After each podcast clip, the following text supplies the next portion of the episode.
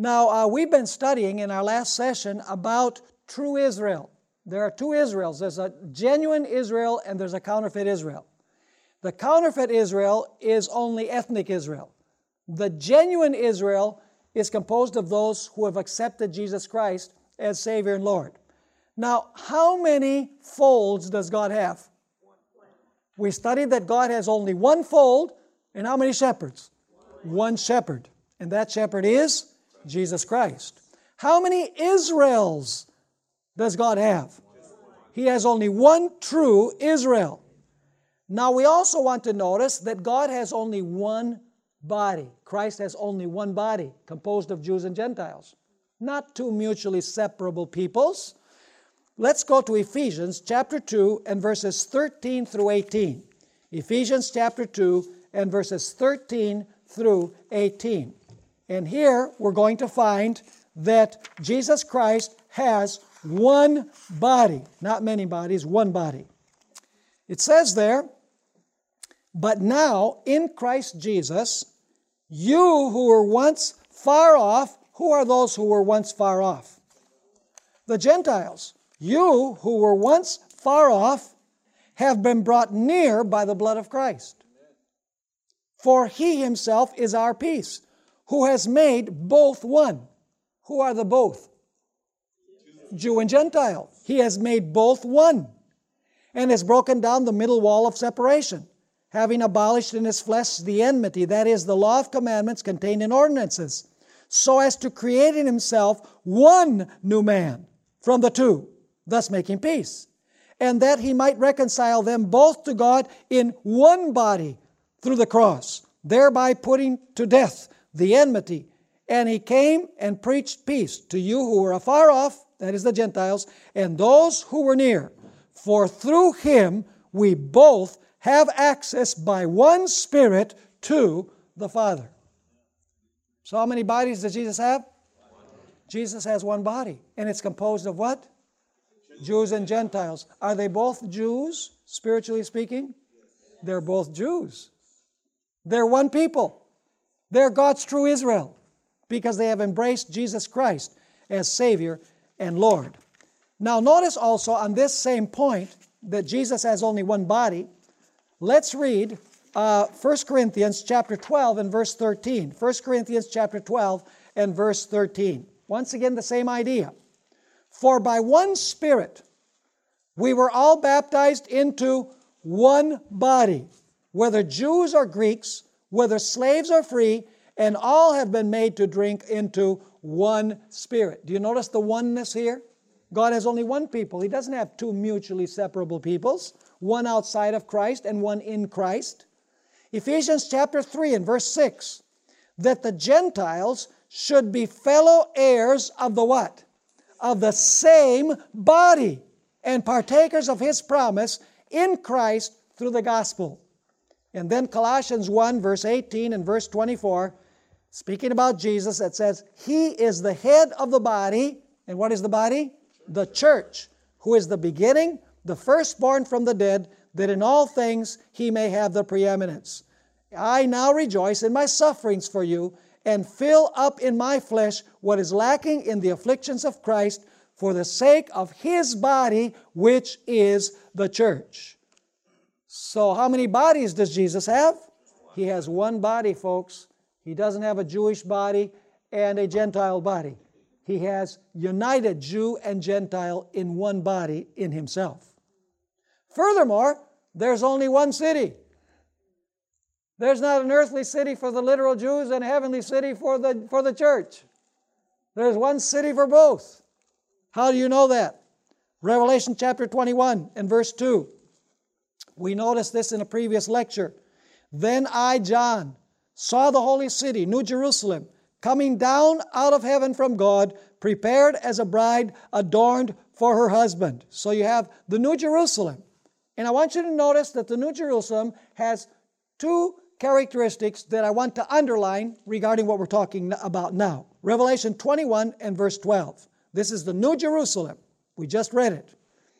It says there, also she had a great and high wall with 12 gates, and the 12 angels at the gates, and names written on them, which are the names of the 12 tribes of the children of Israel. Is Israel represented in the holy city? Yes, it is. The gates have the names of the 12 sons of Jacob, the 12 tribes. What about God's people from New Testament times? Are they also represented in the city? Yes. Absolutely. Notice Revelation chapter 21 and verse 14. It says, "Now the wall of the city had 12 foundations, and on them were the names of the 12 apostles of the Lamb." So you have there New Testament and Old Testament Israel. And it is the city of the Lamb. It's not a Jewish city, it is the city of the Lamb. Now notice Hebrews 11, verses 9 and 10, and then we'll read verses 13 through 16. Even the Old Testament saints, listen carefully, even the Old Testament saints like Abraham, Isaac, and Jacob looked forward to the heavenly New Jerusalem. They knew that the earthly Jerusalem was only a small-scale type of a far greater heavenly reality. And they knew that the earthly sanctuary was an earthly scale model of the greater and real sanctuary in heaven. Let's notice what Hebrews 11 says. By faith, this is speaking of Abraham, he dwelt in the land of promise as in a foreign country, dwelling in tents with Isaac and Jacob, the heirs with him of the same promise. Now what city did Abraham wait for? Listen to this. For he waited for the city which has foundations, whose builder and maker is God. Did Abraham look forward to the earthly city of Jerusalem? And this is Old Testament, folks. He's looking towards the heavenly city of Jerusalem. Verse 13, it gives a list of some of the heroes of faith, and then it says, "These all died in faith, not having received the promises, but having seen them afar off, were assured of them, embraced them, and confessed that they were strangers and pilgrims on the earth. For those who say such things declare plainly that they seek a homeland." Did they consider Canaan a homeland? No. They were seeking a homeland. What was that homeland? Let's continue reading. "And truly, if they had called to mind that country from which they had come out, they would have had opportunity to return. But now they desire a better, that is a heavenly country. Therefore God is not ashamed to be called their God, for He has prepared a city for them." Did the Old Testament saints look forward to the heavenly city? Yes. So what was the literal Jerusalem on earth? A little scale model, a little sample, a literal sample of the heavenly city. Conclusion. The city is composed of all the redeemed from all ages, because the names of the 12 tribes are on the gates and the names of the 12 apostles are on the foundations. God does not have two separate plans for two mutually exclusive peoples. He has one city for all of His people. We also noticed that God has only one woman. Christ has only one wife. If He has two mutually separable peoples, then Jesus would be a bigamist. He has only one bride, His faithful people from all ages. Notice Revelation chapter 12, verse 1 and 2, and then verses 5 and 6. Verses 1 and 2 are describing the Old Testament church. Verses 5 and 6 are describing the New Testament church. It says, "Now a great sign appeared in heaven, a woman," representing the church, right? "A woman clothed with the sun, with the moon under her feet, and on her head a garland of 12 stars. Then being with child, she cried out in labor and in pain to give birth. She bore a male child." We're in verse 5. "She bore a male child who was to rule all nations with a rod of iron, and her child was caught up to God and His throne." So what does this woman represent that we just read about, from whom the child is born? It represents the church. Which church? It's the Old Testament church, because Jesus was born from the Old Testament church, right? But let me ask you, do you have the same woman representing the New Testament church? Yes. Absolutely, because it says in verse 6, "The woman fled into the wilderness," the same woman, "where she has a place prepared by God, that they should feed her there 1,260 days." And so how many women does God have? He has one woman composed of Old Testament saints and New Testament saints, composed of people who lived in the Old Testament period and who live in the New Testament period. And Ellen White, we read this statement before, in Acts of the Apostles, page 19, says, "As in the Old Testament, the 12 patriarchs stood as representatives of Israel, so the 12 apostles stand as representatives of the gospel church." So God has only one woman representing His true people from all ages. In Romans 11, we have one tree that represents all of God's people. Now, let's notice this in the handout that you have. The kingdom of Christ is illustrated by only one olive tree that bears good fruit. In Romans 11, the olive tree has several different types of branches, but they all belong to the same tree. There are natural branches. Who are those? The Jews, the literal Jews. There are natural branches that are retained in the tree. Why are they retained in the tree? Because they accepted Jesus Christ as Savior. There are natural branches that are cut off. Who are those? Those who rejected Jesus as the Messiah. There are natural branches that are grafted in once again into the tree. What does that represent? It represents the literal Jews who rejected Jesus and then what? Accepted Him. That's like Saul of Tarsus, for example. There are wild olive branches that are grafted into the tree. Who are those wild olive branches? They are the Gentiles who are grafted into God's church. There are also wild olive branches that can potentially be cut off from the tree. Who are those? Gentiles who abandoned their relationship with Jesus.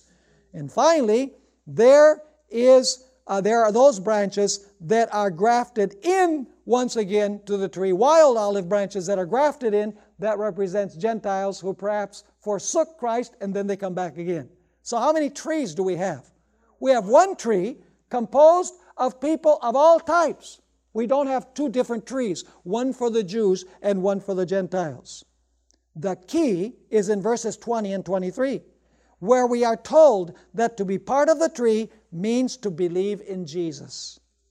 To be cut off from the tree means to reject Jesus. The root and the trunk of the tree symbolize Jesus. If we are connected to the trunk and the root, we will bear fruit. And this is a rather long passage. Let's just go ahead and read it so that you can catch the picture. Beginning in verse 17, the Apostle Paul says, "And if some of the branches were broken off, and you being a wild olive tree," he's writing to the Gentiles, "were grafted in among them, and with them became a partaker of the root and fatness of the olive tree, do not boast against the branches. But if you do boast, remember that you do not support the root, but the root supports you. You will say then, branches were broken off that I might be grafted in. Well said. Because of unbelief they were broken off." Are you seeing the reason why they were broken off? Unbelief. "And you stand by faith. Do not be haughty, but fear. For if God did not spare the natural branches, He may not spare you either. Therefore consider the goodness and severity of God. On those who fail, severity, but towards you, goodness, if you continue in His goodness. Otherwise, you also will be cut off. And they also, if they do not continue in unbelief, will be grafted in." Are you catching the picture? "For God is able to graft them in again. For if you were cut out of the olive tree, which is wild by nature, and were grafted contrary to nature," because this is a Jewish tree, so when the wild branches are grafted into the Jewish tree, they become Jewish branches. Are you with me or not? Verse 24, "For if you were cut out of the olive tree, which is wild by nature, and were grafted contrary to nature into a cultivated olive tree, how much more will these, who are natural branches, be grafted into their own olive tree? For I do not desire, brethren, that you should be ignorant of this mystery, lest you should be wise in your own opinion, that blindness in part has happened to Israel until the fullness of the Gentiles has come in. And so all Israel will be saved." When it says all Israel will be saved, in the context, who is all Israel? All Israel are the natural branches and the wild olive branches, all together in the same tree. Are you with me or not? And then it says, For this is my covenant with them when I take away their sins. So how many trees does God have? One tree. Do you see the oneness here in all of these illustrations? There's only going to be one banquet table. There's not going to be one banquet table for the Jews and another for the Gentiles. By the way, who's going to serve us? You know, this is such an awesome thought. Jesus is going to be the waiter. And we're going to sit and we're going to have the menu. And he'll say, I'll take some pomegranates, Lord, and some almonds. And please bring some figs too. We are going to be served by Jesus. Unbelievable. The Lord, the Master, who sits at the right hand of God. We will be guests. We'll sit at the table, and Jesus himself will come with the napkin over his arm. I'm dramatizing for effect. And he will serve us. And he will serve Jews and Gentiles at the same table. Notice what we find here in Matthew chapter 8, verses 11 and 12. Matthew chapter 8, verses 11 and 12. Incidentally, this comes immediately after Jesus has healed the servant of the the Roman centurion. He was a Gentile, right? So Jesus has just healed the servant of this Roman centurion, this Gentile centurion, and then Jesus speaks these words. And I say to you that many will come from east and west. Who are those who come from east and west? The Gentiles. And sit down. And incidentally, if you read the parallel passage in Luke 22, verse 30, it says, and will sit down at my table. Jesus is speaking. They will sit down at my table with Abraham, Isaac, and Jacob in the kingdom of heaven. But the sons of the kingdom, who are the sons of the kingdom? The literal Jewish nation who did not accept Christ, but the sons of the kingdom will be cast out into outer darkness. There will be weeping and gnashing of teeth. Wow. So how many tables does God have? Does Christ have? He's got one table. Is there only going to be Jews at that table? Well, Abraham, Isaac, and Jacob are going to be at that table, but there are going to be people who come from the east and the west.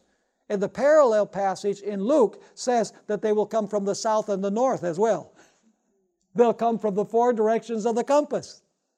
When Jesus comes, it says in Matthew chapter 24, that he will send forth his angels, and they shall pick up his people from the four corners of the earth.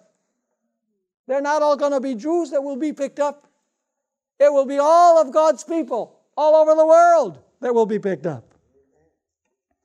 There is only one spiritual temple. Notice Ephesians chapter 2, verses 19 through 22. This myth that God has two mutually separable peoples, and that these prophecies are going to be fulfilled literally with the literal Jews when the church is in heaven, it is a tremendous counterfeit. It is a Christless interpretation of Bible prophecy.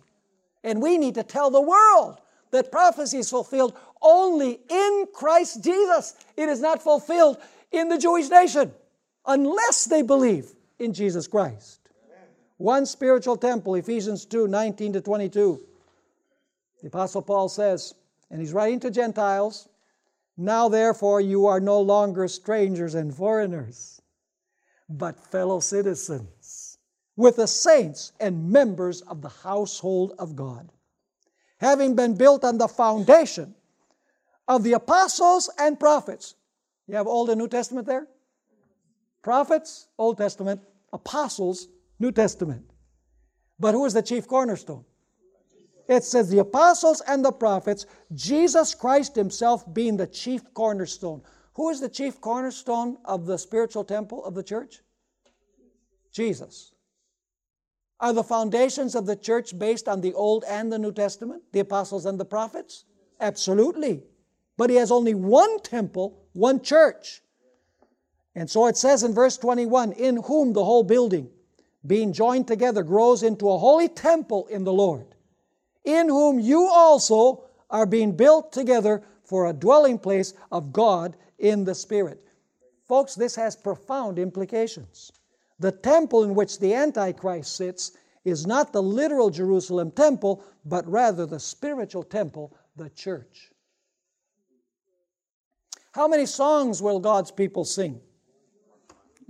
Well, the Jews will sing the song of Moses, and we will sing the song of the Lamb. Right? Only one song. Notice what we find in Revelation chapter 15, verses 3 and 4. Revelation chapter 15, verses 3 and 4. It says, they sing the song of Moses, the servant of God, and the song of the Lamb, saying, great and marvelous are your works, Lord God Almighty. Just and true are your ways, O King of the saints.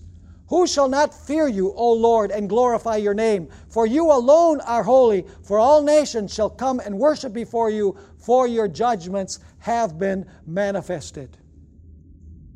What is this song that is going to be sung by the redeemed? The song of Moses, that's the Old Testament, and the Lamb, the New Testament. And so God's people are going to sing one song. It's not that the Jews are going to sing one song and those who have been converted to Christ are going to sing another song. No, they both sing the same song. Furthermore, we only have one Father. The redeemed have only one Father, the Father of Jesus Christ. Those who receive Jesus as Savior and Lord become brothers and sisters of Jesus, and because they are brothers and sisters of Jesus, they are also sons and daughters of God. Notice Galatians chapter 3 and verse 26 on this point. For you are all sons of God. How do we become sons of God? Through faith in Christ Jesus. Can we call ourselves sons of God directly by a relationship with God the Father? No. We have to come through Jesus. We have to become His brothers and His sisters. John 1, verses 12 and 13. John 1, verses 12 and 13. It tells us that we become brothers and sisters of Jesus as a result of being sons and daughters of God. Notice these verses. But as many as received Him, as received whom? As received Jesus, to them He gave the right to become the children of God. So who are the children of God? Those who receive Jesus. So it says, but as many as received Him, to them He gave the right to become children of God, to those who believe in His name, who were born not of blood, nor of the will of the flesh, nor of the will of man, but they were born of whom? They were born of God. And so John 14 verse 6 says, Jesus is speaking, I am the way, the truth, and the life. No one comes to the Father but by me. Incidentally, there's also only one high priest with one breastplate. Do you see all the oneness that we have here? You see, Aaron the high priest in Israel had a breastplate with 12 stones. The same 12 stars on the crown of the woman. But Jesus also has the 12 stones. But for Jesus, the 12 stones represent both Old Testament Israel and New Testament Israel. He doesn't have two breastplates. He has one breastplate. He has all of His people from all dispensations very close to His heart. So what are the conclusions that we can reach?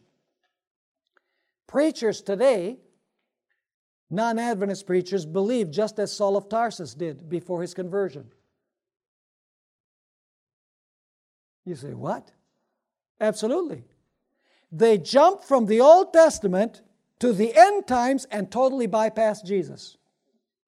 They say that God chose literal Israel unconditionally and unrevocably and irrevocably, and that all the promises that God made to literal Israel must be fulfilled with literal Israel, in literal Jerusalem, in the literal temple, with reestablished literal sacrifices, with a literal personal Antichrist sitting in the literal temple for a literal 3.5 years. Literal enemies will come from the literal north and the literal east, wielding literal weapons to wage literal war against literal Jerusalem, and all of this outside of Christ. This is not a Christ-centered interpretation of prophecy. This is false prophecy. Do you think, folks, that if Protestants understood this, that people like Tony Palmer would want to have any relationship with the Roman Catholic Church? Are you kidding? The reason why Protestants want to join Catholics today is because they've lost the prophetic scenario. They've lost the true interpretation of prophecy. They have lost historicism. They have lost the method that would show them that the papacy is the power that sits in the temple of God, that the papacy changed the Sabbath to Sunday. They didn't really change it, but they attempted to change the Sabbath to Sunday. They would see that this is the power that sits in the temple of God, and they would understand that the nation that is going to help the papacy recover its power, that is going to make an image of the papacy in the sense of joining church and state, is none less than the United States of America. But instead of looking at prophecy from the perspective that we are studying here, they focus their eyes on the Muslims. They say the enemy are the Muslims. Radical Islam, they say that is the enemy. And we even have some Adventists who are saying that. There's no place in the spirit of prophecy where Ellen White attributes any role to Islam in the last days. Clearly, the Bible and the spirit of prophecy tell us that the enemies will be the political powers of the world, the civil powers of the world, that are influenced by the papacy and apostate Protestantism to persecute God's people. It will be a spiritual war over worship, the law, and the Sabbath. And this prophetic scenario hides everything so that people can't see it. So who's going to tell the world about it? Do you understand now the purpose of the loud cry? The loud cry is to proclaim this that we're studying in this class. Calling people out of Babylon and telling people Babylon is fallen. It's full of demons. Who wants to stay in a system that is full of demons? And I know I'm being explicit and direct, but it's the truth. And I say it not to be unkind, but because only the truth will make us free. Only the truth will lead us to come out, to walk with Jesus, and to know what the true issues are in the interpretation of Bible prophecy. Let me read you a couple of statements here from the Spirit of Prophecy on Jerusalem. You know, there's people in the world that say, I would like to travel to the Holy Land. Now, don't misunderstand me. I believe that there's a place to take trips to the Holy Land. I'll be explicit. And you say, well, you're speaking contrary to Ellen G. White then. I don't think so. Because what Ellen White is describing, and I'm going to read it in a moment, is people who think that they can be closer to Jesus by going to Israel. Because there's like some influence that is still there. And so if I go, this Christ somehow is going to ooze into me. And I'm going to have a deeper spiritual experience. If you're going for that reason, you're contradicting the spirit of prophecy. But if you're going for educational purposes, I don't think there's anything wrong with going to the Holy Land. Are you understanding what I'm saying? Now, let me read these two statements from Ellen White, which are very interesting. Whereas everybody today is talking about going to the Holy Land, and Israel is still the Holy Land. I watch these programs on television. They say, you know, we're taking these tours to the Holy Land, and you'll feel closer to Jesus in the Holy Land. Well, let's see what Ellen White had to say about this. Review and Herald, February 25, 1896. This is page 24 of your syllabus. Page 24 of your syllabus. There are two statements there. And I'll just wait a moment until you're able to retrieve that page, because these are powerful statements. Review and Herald, February 25, 1896, Ellen White states, do not seek to go back to the land where Christ's feet trod ages ago. Christ says, he that followeth me shall not walk in darkness, but shall have the light of life. We can know far more of Christ by following Him step by step in the work of redemption, seeking the lost and the perishing, than by journeying to old Jerusalem. Christ has taken His people into His church. He has swept away every ceremony of the ancient type. Yes, some people say, well, you still have to celebrate the feasts. Here it says that He swept away every ceremony, not only the sacrifices, every ceremony. He has given no liberty to restore these rights or to substitute anything that will recall the old literal sacrifices. The Lord requires of His people spiritual sacrifices alone. Everything pertaining to His worship is placed under the superintendence of His Holy Spirit. Jesus said that the Father would not send the Holy Spirit in His name to teach His disciples all things. Jesus said that the Father would send the Holy Spirit in His name to teach His disciples all things, and to bring all things unto their remembrance that He said unto them. And now notice what she says. The curse rests upon Jerusalem. Wow. The what?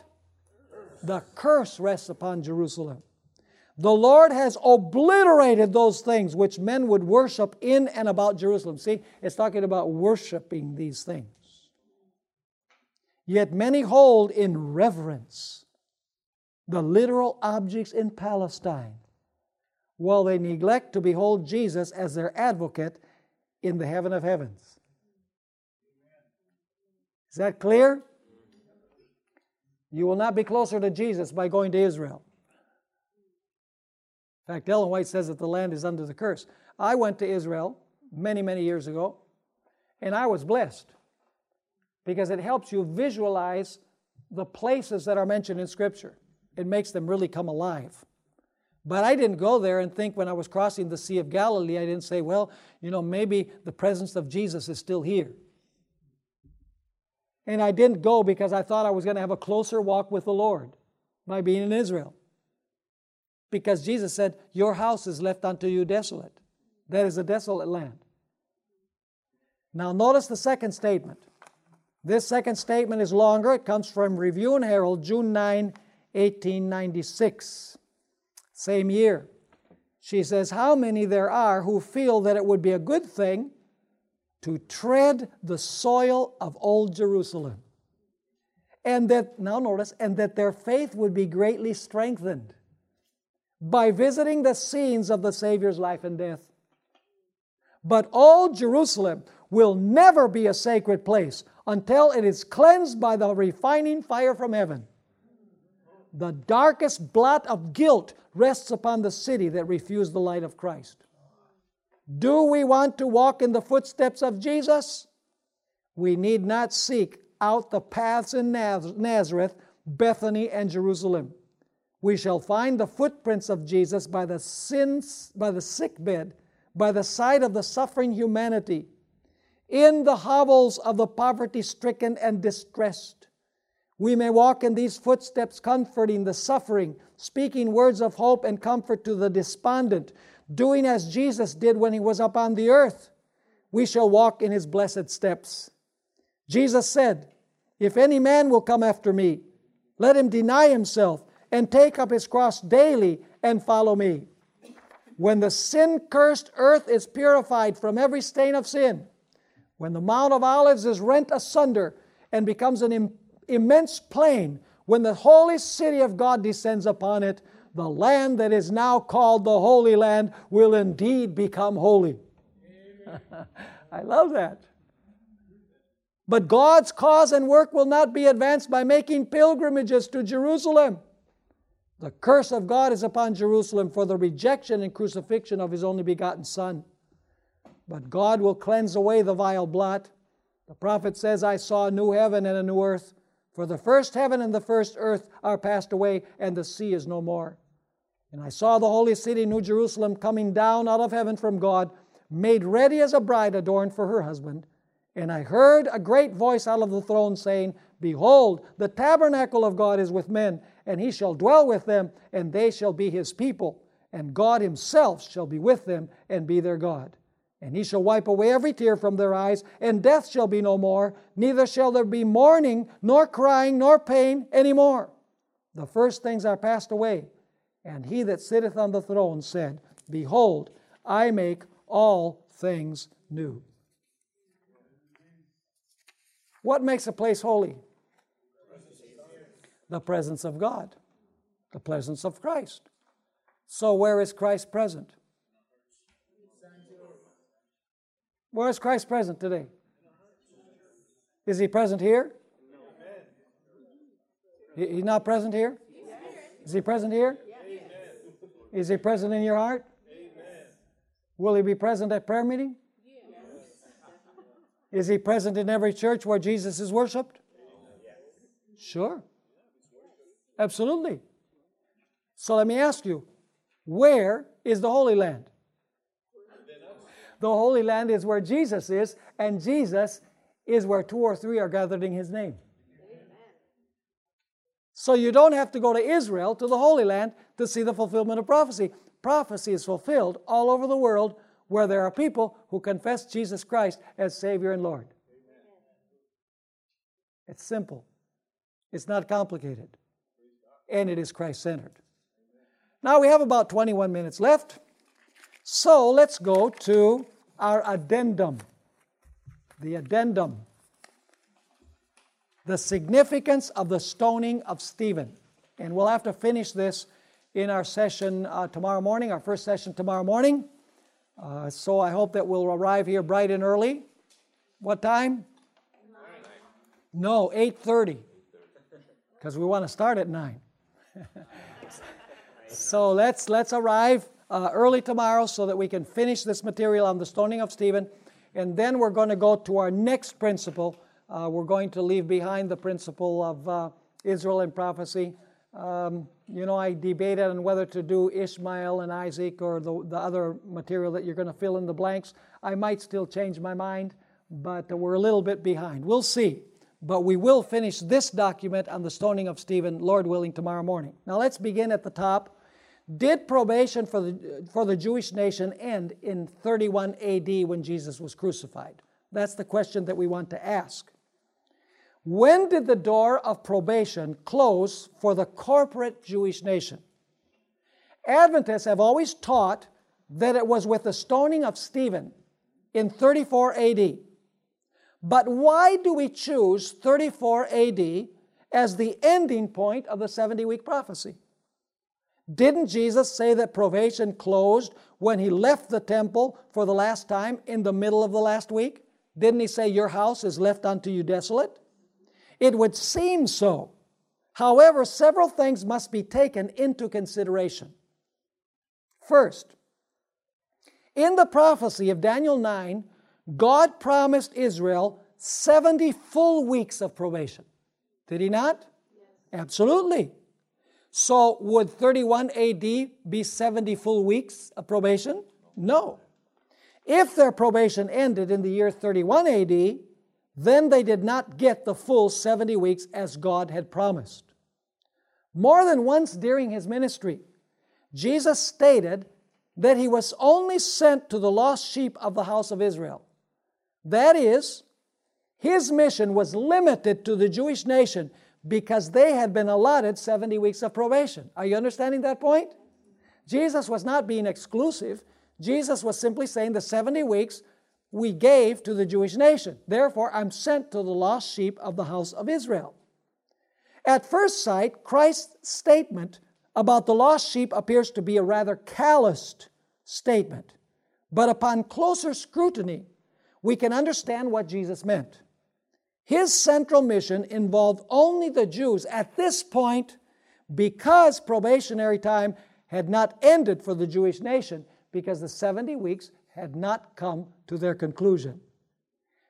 Though the Jews cried out at His trial, "We have no king but Caesar, and his blood be upon us and our children, and release unto us Barabbas," probation did not close for the corporate Jewish nation at that time.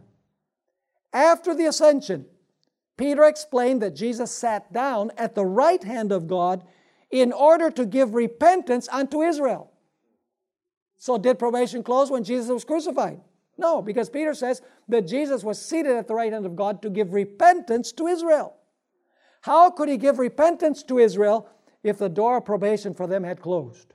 Significantly, in the first 7 chapters of the book of Acts, the gospel was preached only to the Jews.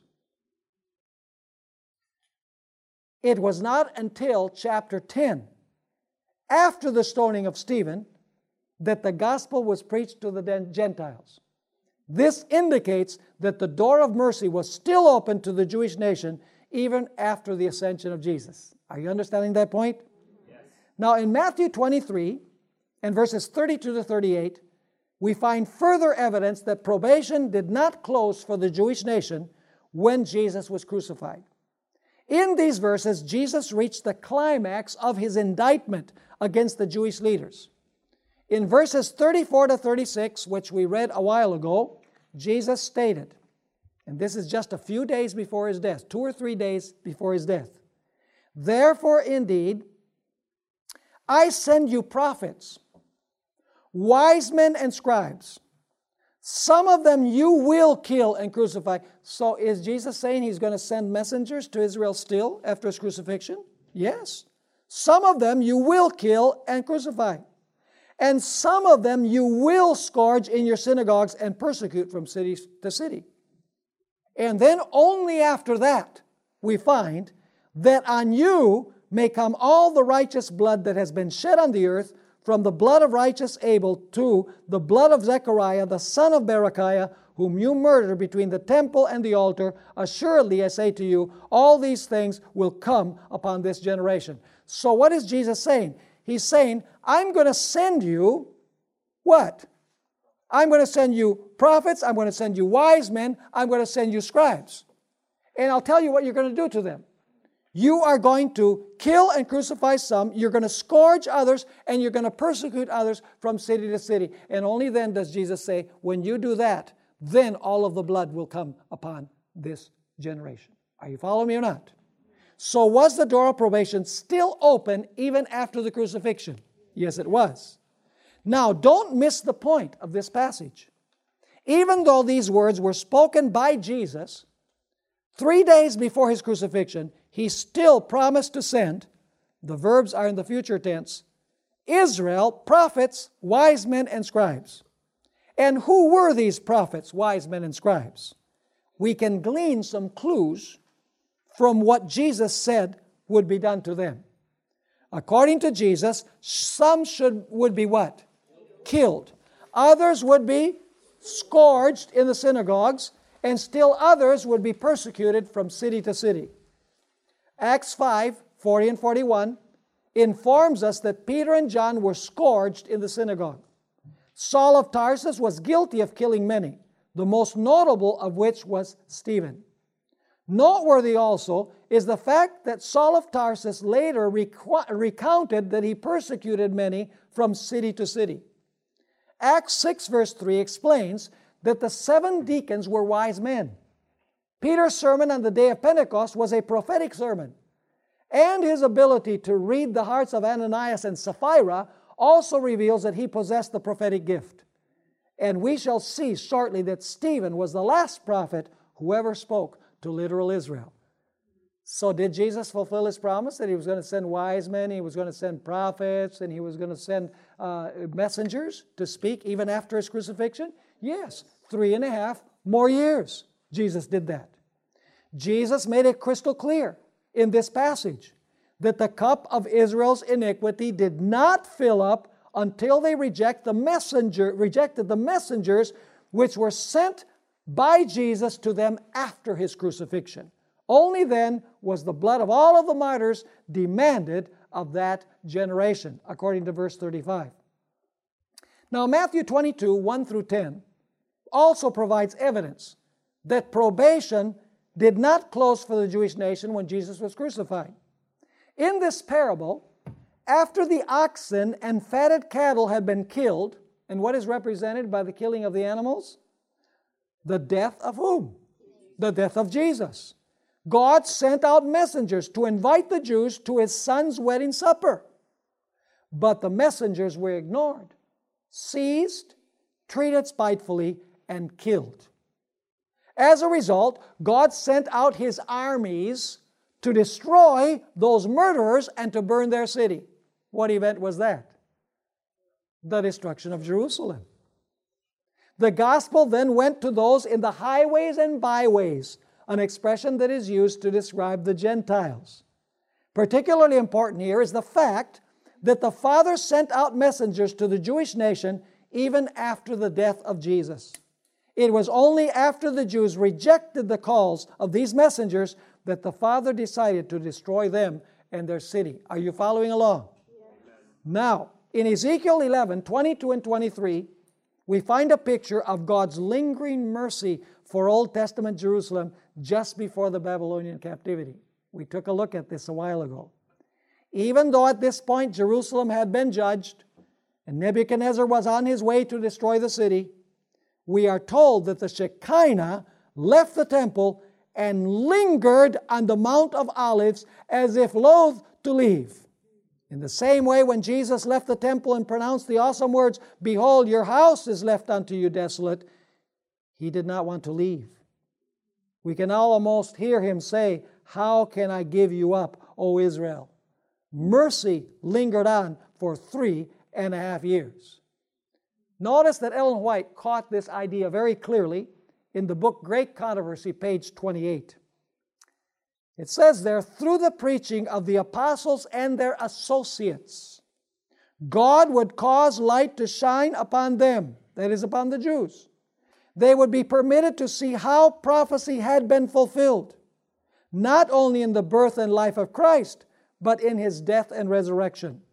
The children were not condemned for the sins of the parents, but when, with a knowledge of all the light given to their parents, the children rejected the additional light granted to themselves, they became partakers of the parents' sins and filled up the measure of their iniquity. Now let's talk about the ending date for the prophecy of the 70 weeks. Many have been perplexed by the apparent absence of a clearly defined ending event for the prophecy of the 70 weeks. But is such an event really missing in the prophecy of Daniel 9? You see, in Daniel 9, if you read the prophecy of the 70 weeks, it speaks about, the coming of the Messiah, the anointing of the Messiah. It speaks about what happens at the middle of the last week, but the prophecy doesn't seem to give an ending point. There's no event mentioned in the prophecy of the 70 weeks as an ending point for the 70 weeks. We know that the ending point is the final ending point for the Jewish nation, as God's nation to reach out to the world with the gospel. We know that the ending point means that probation is closed for the Jewish nation as God's instrument to take the gospel to the world. But there's no clear event in Daniel 9 to indicate what event marked that moment, apparently. Now let's continue here. Is such an event really missing in the prophecy of Daniel 9? Seventh-day Adventists have consistently believed that the stoning of Stephen marked the conclusion of the 70 weeks. But are we justified in believing this? I believe the biblical evidence fully vindicates the Adventist point of view. And why is this? A study of Daniel 9:24 indicates that 6 things would be accomplished during the time period of the 70 weeks. One of these was to seal up vision and prophecy. What does this expression mean, to seal up vision and prophecy? Here comes the interesting detail. The same expression, to seal up, is used earlier in this verse and is translated to make an end of sins. So in other words, where it says to seal up vision and prophecy, the translation could be to end vision and prophecy, because it's the identical word. Why in the same verse is it translated in versions to seal up in one place, and in the same verse later on it is translated to make an end, when it is the same Hebrew expression? It can be very well translated to make an end of vision and prophecy. In other words, one of the accomplishments of the 70 weeks was to bring prophecy and vision to an end for the Jewish nation. How and when did this happen? When did they receive the last prophetic vision? A careful examination of Acts 6 and 7 reveals that Stephen was the last prophet who was given a vision for the nation of Israel. Let's take a look at the evidence. In order to comprehend the significance of the events in Acts 6 and 7, we must first understand the covenant pattern in the Old Testament. Due principally to the studies of Old Testament scholars George Mendenhall and Meredith Klein, they are not Adventists, by the way, we now know that God's covenant with Israel in the Old Testament follows the same basic pattern as the secular suzerainty treaties of the late Bronze Age, which is 1550 BC to 1200 BC.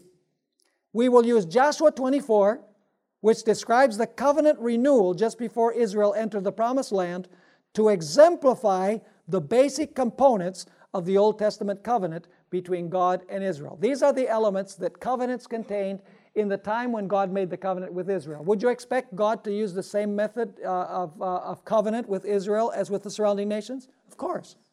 He wasn't going to talk to them in a different language. He would use the same basic structure as he used with the other nations. Now, what do you have in this covenant structure? When a covenant was made, first of all, you have the preamble, or the introduction. Then, it's very interesting that you have a historical prologue. In other words, there's a telling of the historical events that God did for Israel. The history of Israel through the time of the conquest is portrayed in chapter 24, the last half of verse 2 through verse 13. And then you have the covenant stipulations, in other words, the obligations of the covenant. Then you have the covenant blessings and curses. Then you have an oath of obedience by Israel. Then you have witnesses to the covenant. Then you have a ceremony to ratify the covenant and arrangements for the covenant to be preserved and perpetuated, and then the covenant is notarized. If you read Joshua 24, you're going to find all of those elements in the covenant. Now, when Israel broke the covenant, God sent them prophets to bring legal proceedings against them. It is important to keep in mind that the prophets were God's lawyers bringing a covenant lawsuit against Israel. The proceeding has come to be known as a covenant lawsuit, which in Hebrew is rib. Though there are several examples of this in the Old Testament, we will take Micah 6 as our example. The word rib is there translated contend or controversy. So we need to understand, you know, Israel was unfaithful to God, so God sends the prophets to sue Israel in court. That's basically what you have. Now, when Israel broke the covenant, God sent them then prophets to carry on legal proceedings. Now, let's notice the elements here that we find in Micah 6. First of all, there's a call to the witnesses to give ear to the proceedings. I hope that you'll read these chapters, because this is just a summary. Then you have an introductory statement of the case at issue, the case that is being brought before the court. Then, interestingly enough, you have a recital of the Lord's benevolent acts.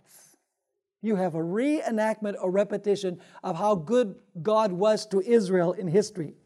Then you have the indictment, and after the indictment, you have the sentence. Now, you say, what does this have to do with Acts 7? You'll see. There's something very important here in Acts 7.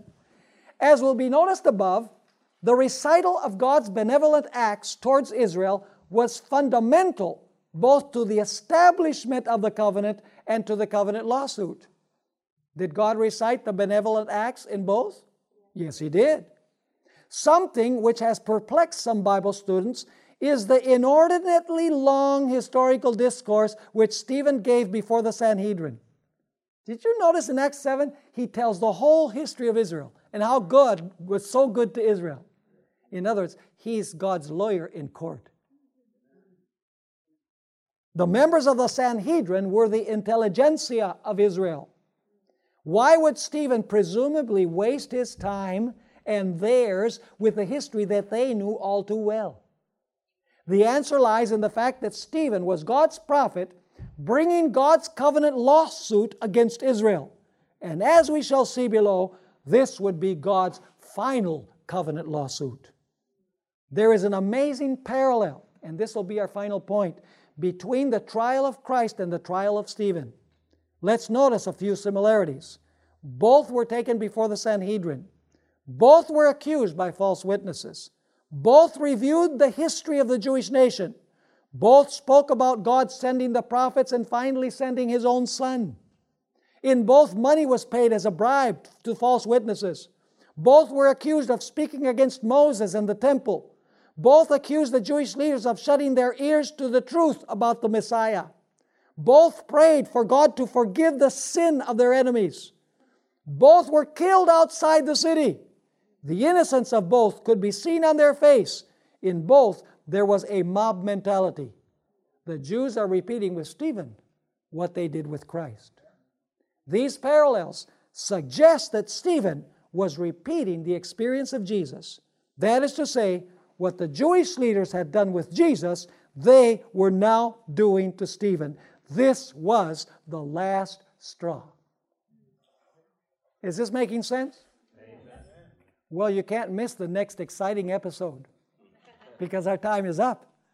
There are incredible evidences in the book of Acts to prove that the stoning of Stephen is the close of probation for the Jewish nation as God's instrument to carry the gospel to the world. Now God carries the gospel to the world through those who have accepted Jesus Christ as Savior and Lord. Israel is global and worldwide.